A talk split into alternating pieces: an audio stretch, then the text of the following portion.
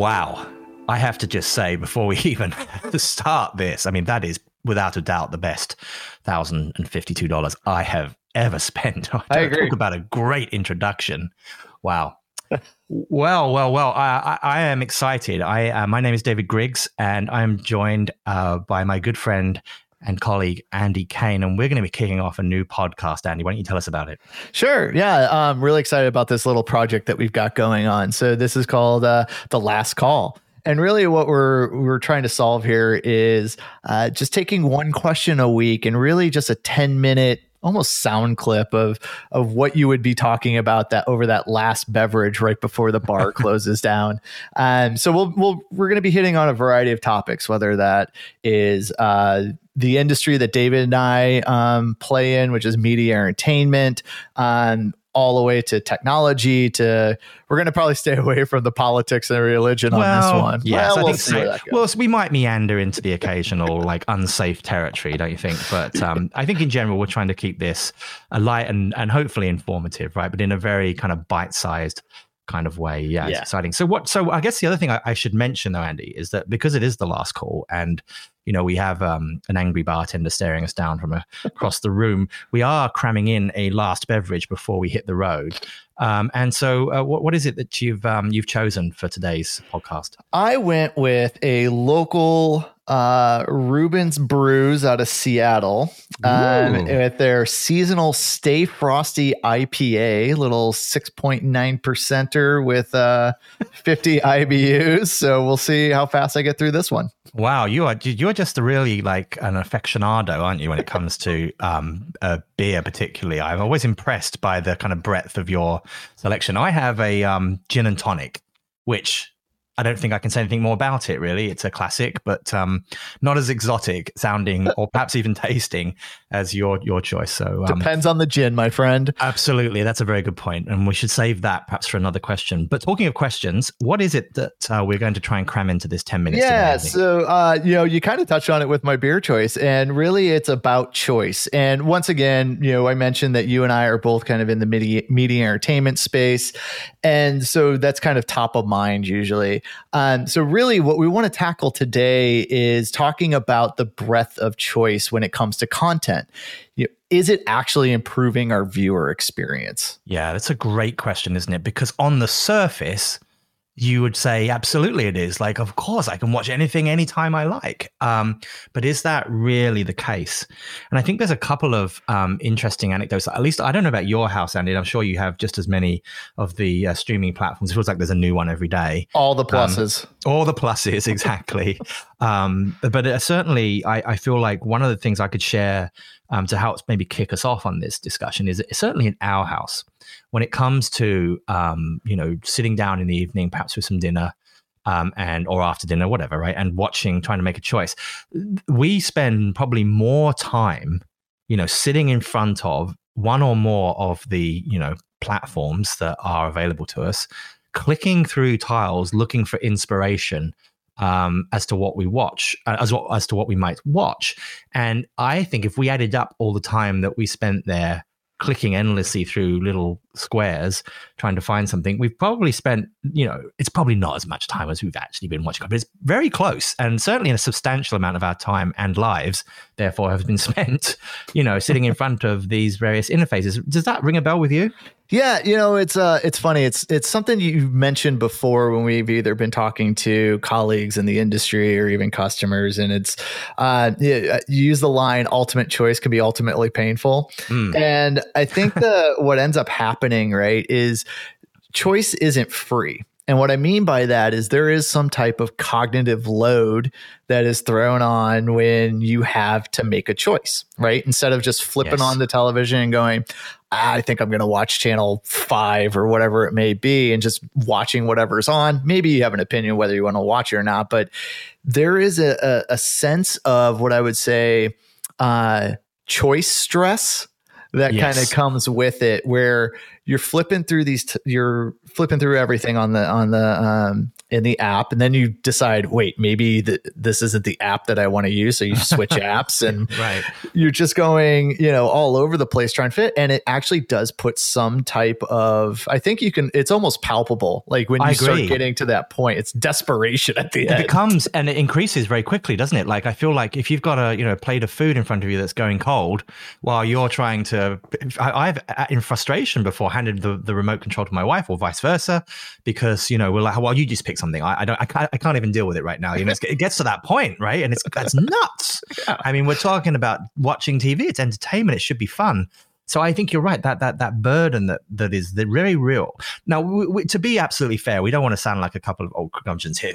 Television, but you know, I feel like you know that there is clearly a like to be able to say, you know, you're out walking I'm painting a very nice picture here. You know, you're out walking in a blustery day, and you think, "Oh, should we watch Star Wars tonight?" And that, and you, go, "Oh, yeah, that's great." And the, but that, the fact that that's immediately available to you, that's a good yeah. thing. No question, yeah. right? I mean, uh, we shouldn't be sound like we're opposed to the idea of on-demand television at all, and, and I'm definitely not. I think it's wonderful, but that's not the sort of modus operandi. It's not the normal way of interacting with it. You tend to sit down looking for inspiration, and that kind of leads me to, I think, another important thing, which is that the the, the, the streaming industry collectively, I think, has tried to solve for that by providing recommendations, right? And they, they will have like a, a, set of tiles, usually pretty close to the top of your your um, in-app experience, um, to try and coach you and and and, and give you um, uh, ideas based on what I'm guessing, and I, I, mean this very sincerely, but are probably fairly agricultural algorithms based on the data that, that they have on you,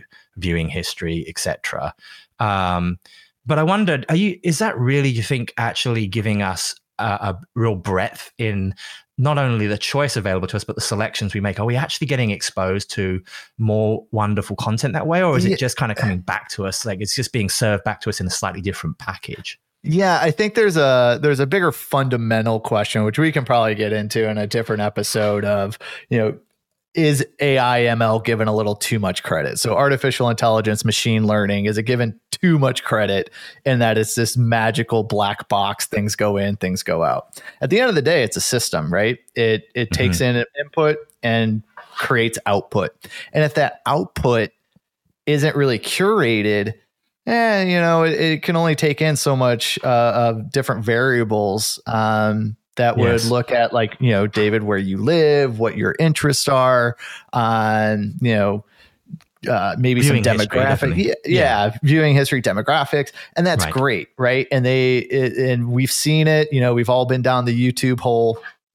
Um but there's a there's an element that AIML will never hit, and that's like uh, true human curation, yes. right? Being able to look around and take in um, other factors that that would lead you to to maybe say, hey, you might actually like you know uh, this show like the show we're one of the shows we're watching right now which was on i think it was on uh, cinemax was uh, it's called warrior never heard of it but it was recommended to us by a friend and they're like, right. "Oh, you might actually like this."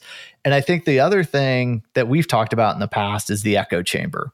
Mm-hmm. Um, and this isn't just you know with the personalization engines being a problem. You know, this really ends up becoming more of a internet kind of phenomenon. But um, when you when we look at the echo chamber uh, of personalization, you know, is that really improving my viewing experience? Am I growing? Am I really entertaining myself and challenging myself? Do I want to be challenged? I guess is the first question.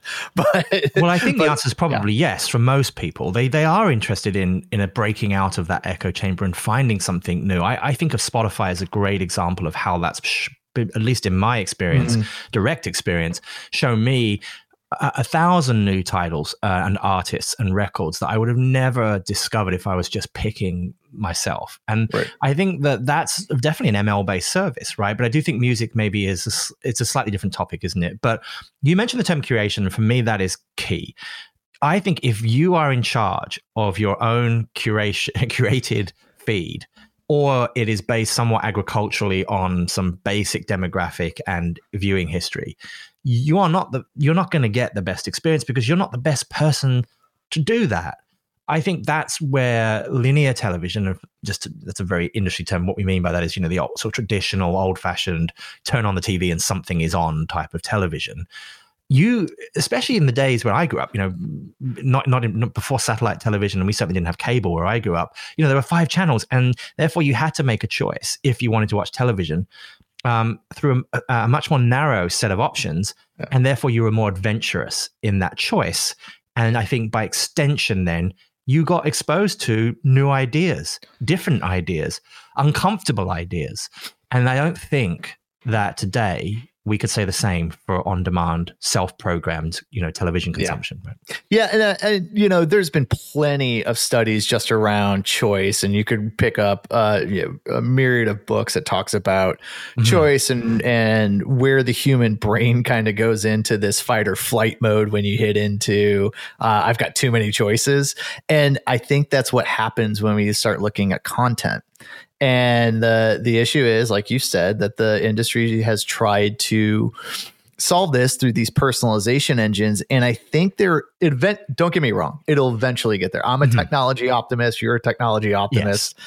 Um, I think it'll get there, but for right now, it, there's just like I don't want to call it because it is tech. Like I don't want to call it soulless, but I still value a friend's opinion on a show over a personalized, you know, YouTube channel.